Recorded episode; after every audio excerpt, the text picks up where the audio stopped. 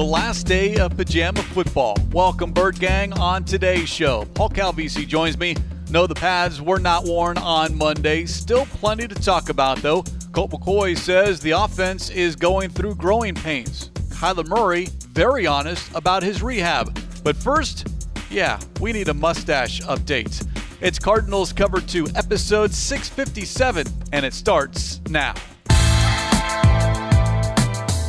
Welcome to Cardinals Cover 2. Budda Baker, what heart, what grit. This guy's unbelievable. Cardinals Cover 2 is presented by Hyundai, proud partner of the Arizona Cardinals, and by Arizona Cardinals Podcasts. Visit azcardinals.com slash podcasts. He's at the 10, at the 5, he's in again! Some more Murray magic! Wow! Here's Craig Grialou. So we found the one player, and maybe there is a second player, but the first legit player that I was present when the words, I like it, were uttered to Paul Calvisi with respects to the mustache that is still visible here as we begin the first full week of Cardinals training camp powered by Cox. And that one individual, inside linebacker Josh Woods, says, Paul, keep it. Craig, if you're scoring at home, let, us keep it accurate here, okay? Um, Aaron Brewer, long snapper extraordinaire. He's in favor of it. He's a double thumbs up. He, but he then I thought he ripped you and said, yeah, yeah. I think he's in favor of it because he wants me to keep it. so that just means more mockery and shame from him. Okay, he can foist upon me. Uh, although DJ Humphries uh, did give me a shout out. He said, "Paulie P, all business with the mustache." So I'm not sure if that was a, a vote of endorsement or uh, a ridicule. I'm not exactly sure on that. Um, either way, you know, let's just, uh, you know, I don't want to go all Aaron Rodgers here, you know, keep my mustache out of your coach's mouth or anything, but, you know, it's uh, so far, I, I, it's a training camp tradition. I'm not really sure why. Uh, I've kept it so far, but uh, according to the wife, uh, its days are numbered. Let's just put it that way. The real decision maker in this process. Well, let's be honest. I mean, we are still technically in the month of July, so it is still the summer. We haven't rolled over into August yet. It's true. 24 hours from now, it will be August, so you do have some time to play with. That is true. The mustache, can it? What will it look like in pads? You know, we don't know. I mean, right now, you know, pajama ball, the mustaches made the cut, but once we get full contact, full padded football, guess what? I think it's going to lag behind and it might be one of the initial wave of cuts in this camp. By the way, as we speak here, Monday, July 31st, yes, the earliest day permitted that the Arizona Cardinals could have been in pads, yet we walk out there at State Farm Stadium, and what do we see? We do not see pads. One more day of pajama ball, in the words of head coach Jonathan Gannon. The pads will come on Tuesday, August first, and we had a chance to catch up with Josh Woods for the Red Sea Report, which will air. That interview will air on Tuesday. But you can get a sense, Paul, that these it's not just the coaches. The players are anxious to kind of see what they're made of, what their teammates are made of, and that's when the pads come on. Because you don't know. You, you truly don't know yet what some of these players are all about. How can you know whether an offensive lineman is a true candidate to make this team? An undrafted rookie, a defensive lineman, you know, whether he's got a shot at, at, a rotation spot. You don't know. An inside linebacker like Josh Woods, look, if you can't, as JG, I like is a good football term, if you can't shock and shed, you know, get ready and get to the ball, then you're worthless. You can look great flowing sideline to sideline in shorts. What do you look like when you have a 330 pound guard who's pulling to knock you on your on your rear before you get to the ball carrier. So uh, you're going to find out a lot. We see it in O line, D line all the time you know, that's the first thing I cannot wait for. And yeah, I had to pump my brakes like everyone else. I thought it was going to be today, the full pads. In fact, I even sent out a tweet flashing back to the Will Hernandez against J.J. Watt heavyweight tilt from last year, only to learn about an hour later, no, Calvisi, the first full padded practice is tomorrow. So, okay, if you want to get ready, at Paul Calvisi, the Twitter account, you can see the aftermath of that heavyweight fight from last year. Although I'm very curious what the potential is for a fight – this time around after what we witnessed on Back Together Saturday. Yeah, that was interesting because we hear what coaches have to say and then okay, do they live up to what they say? Do you do you practice what you preach? And I think we saw that yes, Jonathan Gannon does practice what he preaches. The no fighting allowed, non-negotiable is what JG said. All right, okay, well, sure but what happens if there is a fight, a skirmish? Well, there was one. You mentioned it on Saturday. It was during red zone work, offensive line, defensive line, a little bit more physical, a little bit more intense. Again, still no pads, but there was an altercation. I didn't quite see, from my vantage point, if punches were thrown. I think it was more pushing and shoving, but enough that Jonathan. There, there, was one over the top haymaker. Was there one? Okay. I, I, I think eye. it was L.J. Collier who came over the top with a haymaker. Now he, he didn't land it because there were guys in between him. Okay, but there was an attempt to come over the top with a big old swim move of sorts. Good thing he didn't land it. It was offensive lineman Dennis Daly and defensive lineman L.J. Collier. James Conner tried to calm Dennis down a little bit, but they did not finish practice. Jonathan Gannon came over, had brief words with each individually, and then you see 71 Daly, 91 Collier make that long walk to the other side of the field, down the ramp, into the locker room, never to be seen again in practice. You know, a side note on that is they're walking off, going to an empty locker room. I'm saying to the guy next to me, they might want to send a third person in there as an intermediary.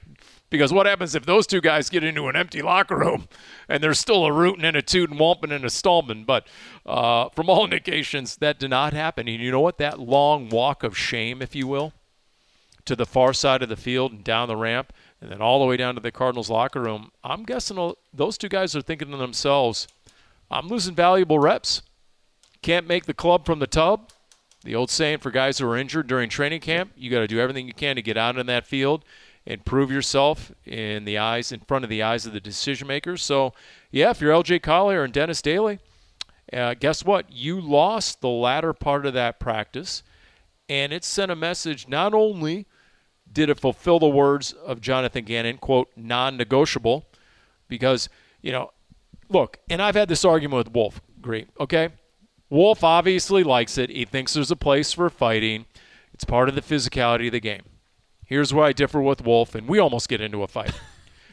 because if you do have a fight in a game, it costs you 15 yards. And that 15 yards might give the other team a first down in the case of an LJ Collier. If he's the one who gets flagged up, because he's the one, from what I remember and what I could tell, was throwing the punch, it's always the second guy in. It's always the guy, look, what did um, what did uh, Robert Saleh tell the New York Jets recently? He said, you know what, fighting, okay, if you're pushing and shoving between the neck and the waist, okay. But if you throw a punch, the official is apt to throw a flag. And if that extends a drive, gives the team a first down and a third down stop, we saw that at times last yes. year. Not necessarily via fighting. How many times did you see a Cardinals team that was top three in penalties incurred give the other, sustain a drive because of something you did. You stop them, then not only is that a first down, it's just so deflating. It's so demoralizing. Instead of the offense leaving the field and you going over to get a Gatorade, you're out there playing at least three more snaps. So uh, I get it. And once again, that's where I differ with Wolf. In a league where little things are big things, something like that, getting flagged up for a fight, uh, guess what? Can cost you a game ultimately. Well, even worse than the yards. Okay, what if you do strike in the helmet? All right, now all of a sudden perhaps you've broken something that costs you games, and just the immediate loss. If you get ejected, now you're down a starter or key reserve, and that hurts your team. Yeah. Goes back to what the head coach keeps saying: team first, individual second. That's why it is non negotiable, even if it is just a couple pushing and shoving. No, no, no. Your teammates control your temper. Yeah, uh, if you're dressing three inside linebackers and you get thrown out on game day, you're an integral part of all the special teams. Like let's say just Josh Woods, just use as him as an example. He's your backup inside linebacker on game day. He's on every single special team. He gets thrown out of the game. Now Jeff Rodgers is scrambling. Okay, wait a minute. I got to fill four spots on four different special teams, and that guy's not nearly as adept or as seasoned at that spot. He might be a liability, and that special teams gaff can cost you a game. So I get the policy of a Jonathan Gannon, uh, but doesn't mean the tempers won't flare. Guys are trying to earn a living, trying to earn a spot in this on this roster, and I truly think, Craig, and a number of players have confirmed this. There is a vibe that things really are wide open. That there are very few made men on this roster, both because you have new decision makers and guess what? Um, there's been a lot of turnover. Look at the D line room. How do you truly distinguish? Look at the cornerback room after Marco Wilson. What exactly is the pecking order? You don't know. And so uh, the tight ends after a Trey McBride and a Geoff Swaim. So there's there's a lot of competition. Unlike a lot of camps with a lot of teams where they're just going to maybe fill the last two or three roster spots, that is not the case with the Arizona Cardinals 2023. That was the highlight the skirmish between Daly and Collier on Saturday. Some other things that stood out on Back Together Saturday. It was not a good day for the quarterbacks all total. Colt McCoy got picked off a couple of different times that I saw. Marco Wilson, Krys Barnes off a deflection. McCoy speaking Monday post practice, asked about the offense. Quote, We're going through some growing pains. End quote. And you would expect that, especially when it's a brand new system, and even for Colt, someone who's been in the league a long, long time. Different terminology. We heard from Drew Petzing earlier the footwork that he wants these quarterbacks to learn and use. Even if you're a veteran, you're being asked to do different things, subtle things, but it still maybe knocks you off a little bit, which you're typically used to doing. And you've got to retrain your brain a little bit, and that's why it's here in late July, early August. And we've got some time before now and the start of the regular season. So the Cardinals are going to Minnesota for joint practices later in August. And Kevin O'Connell was mic'd up on NFL Network Saturday, back together Saturday. He was talking, Kirk Cousins was talking just about how much farther along they are in year two of the system. It was a radical change in Minnesota. Now, the Vikings had a heck of a year. They made the playoffs. Obviously, they lost to Giants in, in round one. They, they went 11 and 0 in one possession games. Just remarkable. But the point I'm making here is in retrospect, they talked about all the growing pains of installing a brand new system with a brand new staff, totally different scheme. So, you know what? As much as the Cardinals are going to try and put a good face on things and be positive about everything, the reality is exactly what Colt McCoy said. There are going to be some groin pains. There are going to be guys getting used to this system. It's completely different from what Cliff Kingsbury ran, from the spread to more of a straight ahead power attack. Um, and, and you know what? With that in mind, I think they would be well served if if they can settle on a starting offensive line sooner than later if they can settle on, okay, who exactly is going to be the starting X receiver? Uh, who ex- how is this tight end rotation going to filter out? If they can decide on roles sooner than later, I think it probably will help in terms of getting traction and being effective and getting to the point where you're playing instead of thinking in a brand new playbook. You look at the growing pains of quarterbacks in new systems. How about you look back to 2013? Bruce Arians, Carson Palmer, and how bad Carson looked that first half of the season to the point where we're getting phone calls post game that perhaps Drew Stanton should step in and Palmer should be on the bench. And I've heard you time and again, Paul, reference that whether it was the quarterback or the pass catchers not on the same page, but they worked it out and mistakes are going to be made. You just hope that they're made now in training camp and preseason, not in September and October. The intel I got later on that was that it was primarily the fault of the receivers because it was such a different scheme for the receivers. There were so many read routes that Carson would read it correctly, what the coverage presented, would then dictate what a receiver's supposed to do. The receivers who didn't have the acumen of the polished NFL quarterback and reading defenses were running the wrong routes. So the ball was going to the wrong spot and the ball was being picked off. But would Carson come out to the post-game press conference and put the blame, the culpability on the receivers? Absolutely not. So we found out later that it was much more the receiver's fault than the quarterback's fault. But once they ironed that out about midway through the season, they took off. And, you know, you saw what the offense was designed to be. How long is that going to take? In some ways, I think the fact that Colt McCoy is there for the beginning of this season, and we, my gut feeling is it is going to be the beginning of the season. We'll see when Kyler shows up, but he didn't give any solid indication that he's a certainty for week one. So until we hear otherwise, I'm going with Colt McCoy as a starter at Washington. And because he has ran, run a very similar scheme like this before, basically has run it all, seen it all at this point, 14th season. I think that is a bit of a benefit for the rest of the offense. Does he have the skill set of a Kyler Murray? Does he present some of the uh, conundrums and headaches to a defense that a Kyler Murray does? Absolutely not. But in terms of actually executing the offense, and running things and making sure guys are going to be in the right spots and guys in the huddle who have questions because you know that's going to come up on game day in the heat of the moment when an opposing defensive coordinator is dialing up stuff you never expected.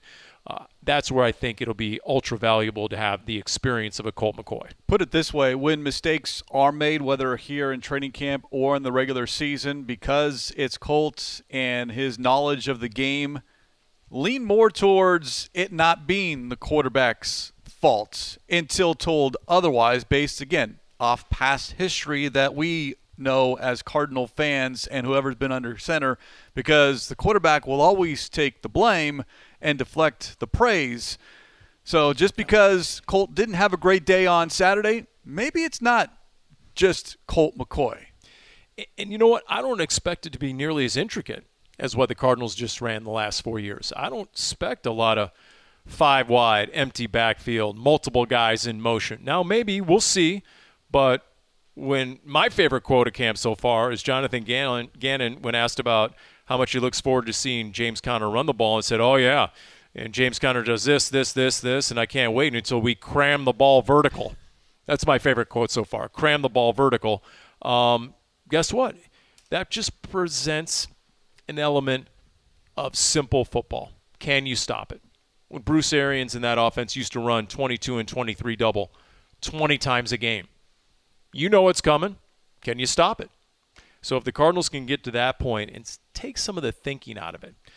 You know, when the change was made and Michael Bidwill was on the Dave Pasch podcast eh, early in the offseason, one of the things he mentioned that was key, according to the new staff, was to take a little bit off the plate of the quarterbacks. Perhaps there was just too much decision making being required of the quarterbacks in the prior system. So we'll see how that goes. Drew Petzing is going to be a first time play caller. But this scheme, and he mentioned it, the Kubiak style of offense. He mentioned in meeting the media that he had studied under uh, Gary Kubiak, and, and that goes back to Mike Shanahan. And it's very much where Kyle Shanahan has evolved that offense. So you're going to see a lot of elements. It's rooted a little bit in the West Coast, but it's rooted a lot in the power run game, different personnel sets.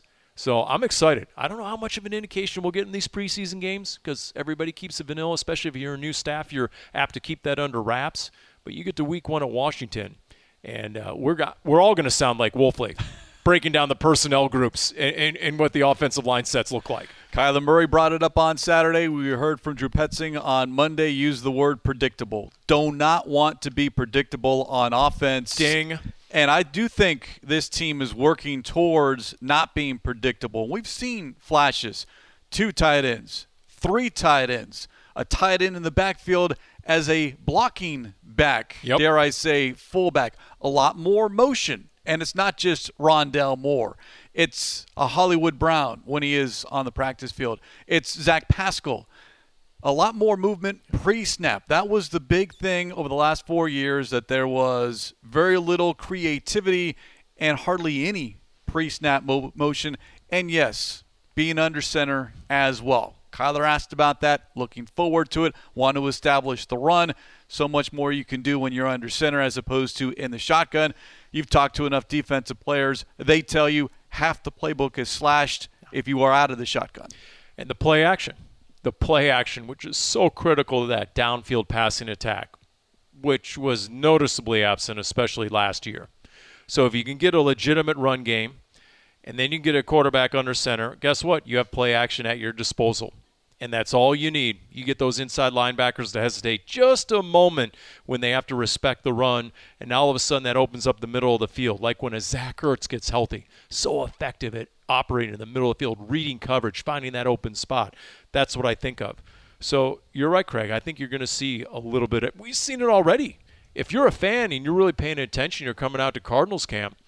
And by the way, it's real easy. You just go to azcardinals.com. You get your digital ticket, free admission, free parking. Come on out to the open practices, check the schedule, and you can see it for yourself. A lot of different things being incorporated into this Cardinals offense.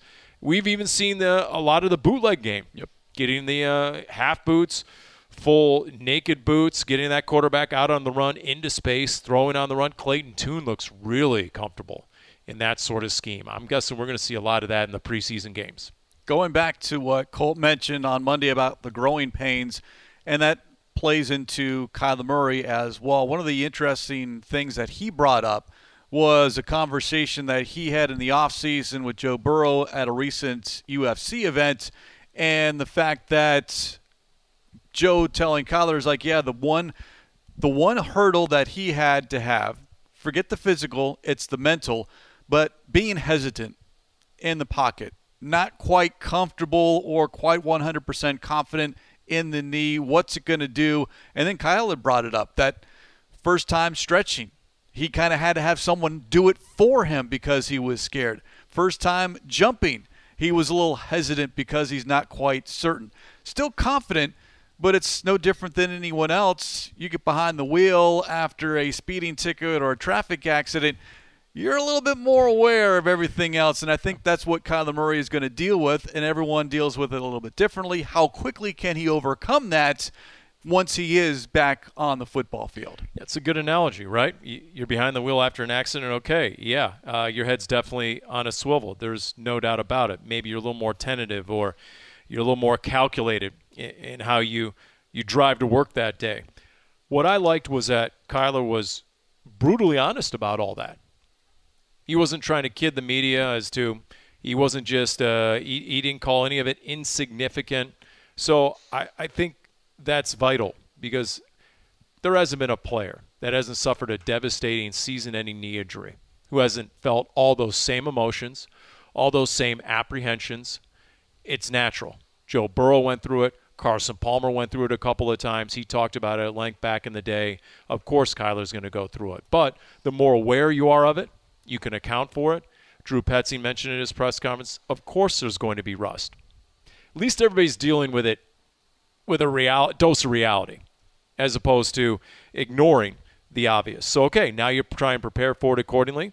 The challenge is going to be you're preparing for a game and then trying to get Kyler ready over the course of a game week. So, there may maybe there's an opportunity for some extra snaps here or there, but look, if you can get a running game going and you can get him under center, I vividly remember Joe Burrow talking when he first came back and he played 16 games that season. They had the playoff run, but I remember him talking in the playoffs. He didn't feel 100% until almost December.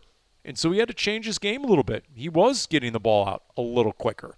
He was, they did Uh, have much more of a run game and try to take some of the responsibility off Burrow. So don't be surprised. A lot of those same elements are in the game plan when Kyler Murray comes back. It was a very honest Kyler Murray on Saturday. No false promises, not making any statements or declaring, yes, I'll plan to be ready X week. Just this is going to take time, and when I know I'm ready, I'll let everyone else know that I'm ready, and that's when you can start getting the ball going. I'll be surprised, though, if we see Kyler Murray on the football field in training camp here at State Farm Stadium. Yeah, he mentioned right after the injury, he called it two weeks of hell.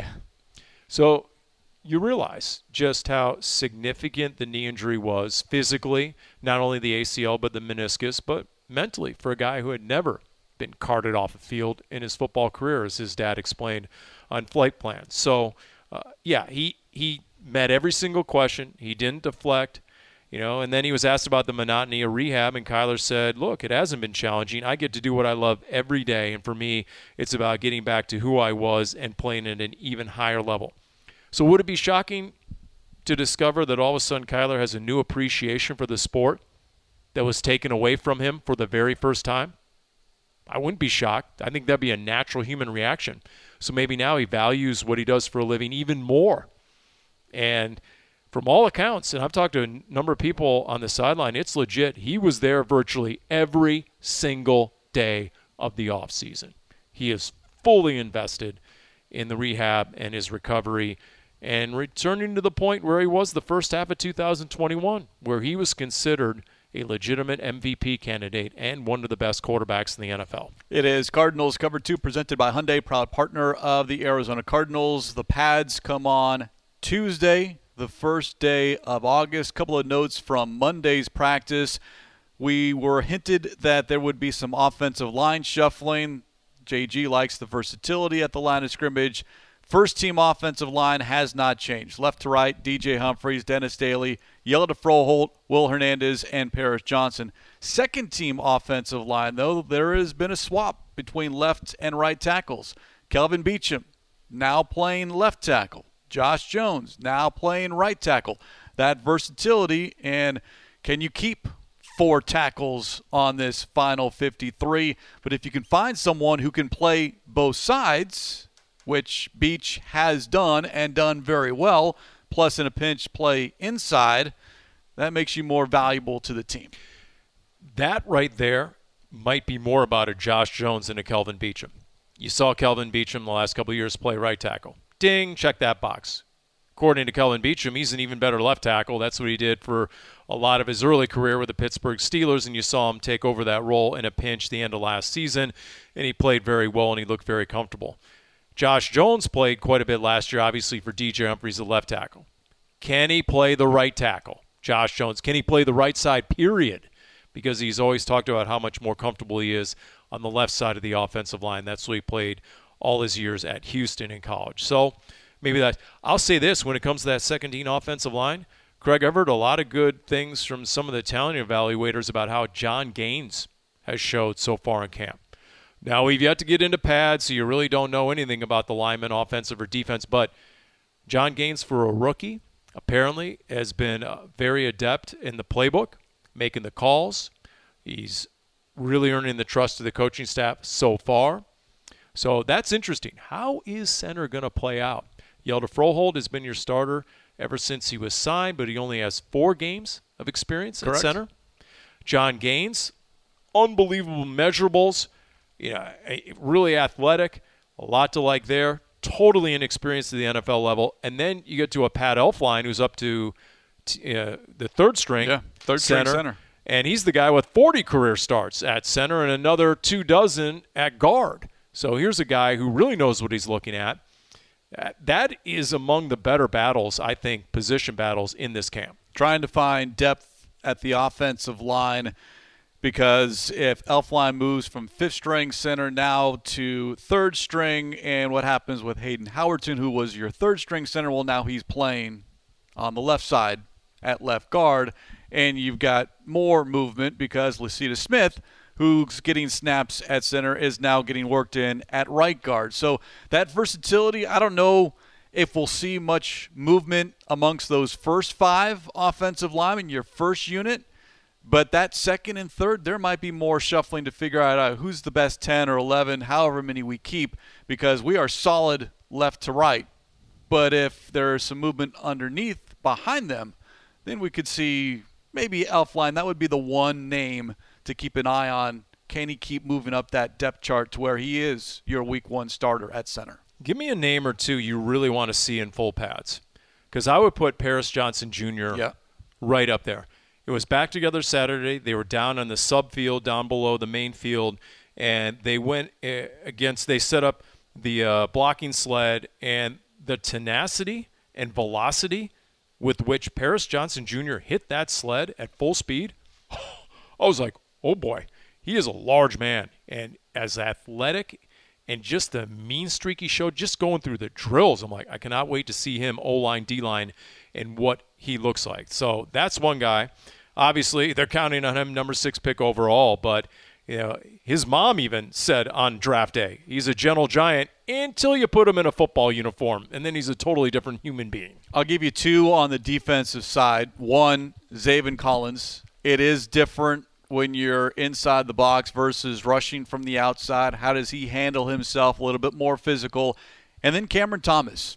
I think mm. this is a big year for him. Year two Right now, he is that second line edge rush. It's Zaven Collins, Dennis Gardeck, and then Cameron Thomas. But can he make a move up that ladder as well? I'd even include Myjai Sanders, but we still see him on the sideline. Now he's got a little bit of a soft cast on his right hand. He has not practiced since leaving practice early on July 27th. But I'm interested to see what kind of bull rush those guys working with Robert Rodriguez can give the offensive line because – you don't have a pass rush.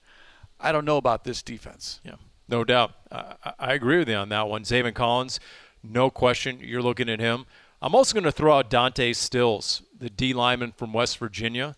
He looks so athletic in the offseason and the mini camps and the rookie camps. I'm curious what he's going to look like against some of these experienced interior offensive linemen. You know, you're going to get a real sense of, of what because – Dante Stills is a true three technique, and you don't have a lot of that on this squad, on this roster. He sort of brings a different element as a defensive lineman. And if he can somehow be an athletic guy who can get upfield, then that's something the Cardinals don't really have. That defensive line room and the cornerback room is so wide open right now, from all accounts. It's Marco Wilson and, and then in the D line room, uh, to me, you've got about eight to ten guys who are pretty evenly matched up, sized up in terms of capabilities. And so uh, there is a lot to be decided. I mean, those guys are going to have to come out there and they need to be hell bent on distinguishing themselves from the masses. LJ Collier, Kevin Strong, and Carlos Watkins, those three new newcomers to the defensive line. Right now, they're the, the second line of rotation, if you will, behind Rashard Lawrence, Leki Fotu, and Jonathan Ledbetter. But those newcomers that this new front office brought in to compete – what do they look like with the pads on? And can you find that interior push? Quickest way to get to the quarterback is a straight line as opposed to at an angle.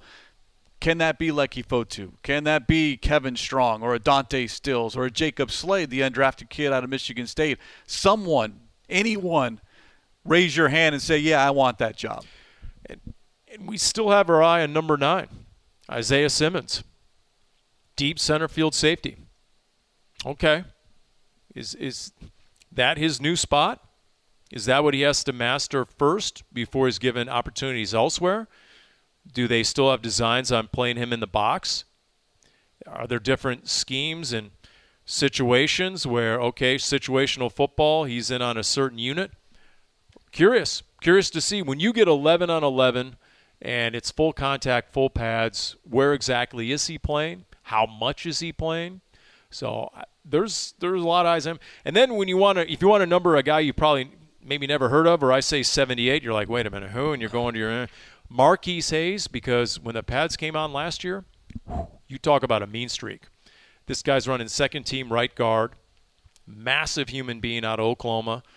6'5", 318 listed at, and let's just say that you had no idea who he was last year until the physicality started. And when you talk about O line, D line, and they finally distinguish themselves and you figure out who's a football player and who isn't, Marquis Hayes is that guy. If he did not hurt his knee late in training camp, he would have made the roster and I think I made an impact because he was that noticeable during practice. And offensive linemen typically don't really stand out, but the size and pushing the guy in front of him back on their heels and then of course that extra edge to get under the skin of that lineman or linebacker. Yeah. He'll just tell you, I'm finishing. I'm just finishing the block. I'm just finishing to the echo of the whistle. And then all of a sudden, yeah, there's somebody separating you and the defensive lineman. Think about how much playing time he could have got last year if it wasn't for that late camp injury on a team that started 10 different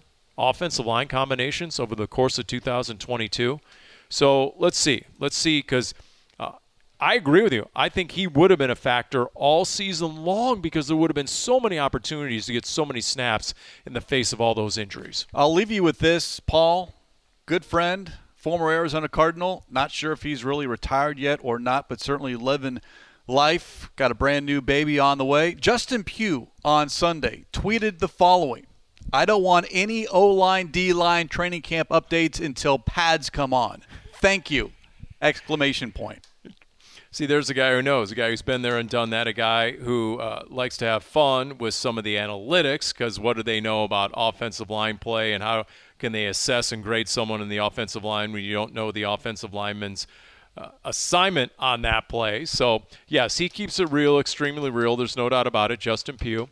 Um, and he's right. He's absolutely right. There have been plenty of players we were high on in the offseason, and then once you got to the first full padded practice, you're like, oh boy that player's getting dominated physically. Let me readjust. Uh, can I take back what I said in the offseason? So uh, my hands ex- way up in the air on this one. There's those of us who have been guilty as charged of reading too much into a player before first, they put on the full pass. Yeah, first padded practice on Tuesday, August 1st. Want to come out to State Farm Stadium, Cardinals training camp powered by Cox. All the details on azcardinals.com.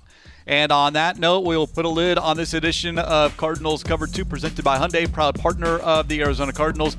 As always, special thanks to our executive producer, Jim Omohundro, our associate producer, Cody Fincher. For Paul Calvisi, I'm Craig Grialou. We'll talk to you next time here on Cardinals Cover 2.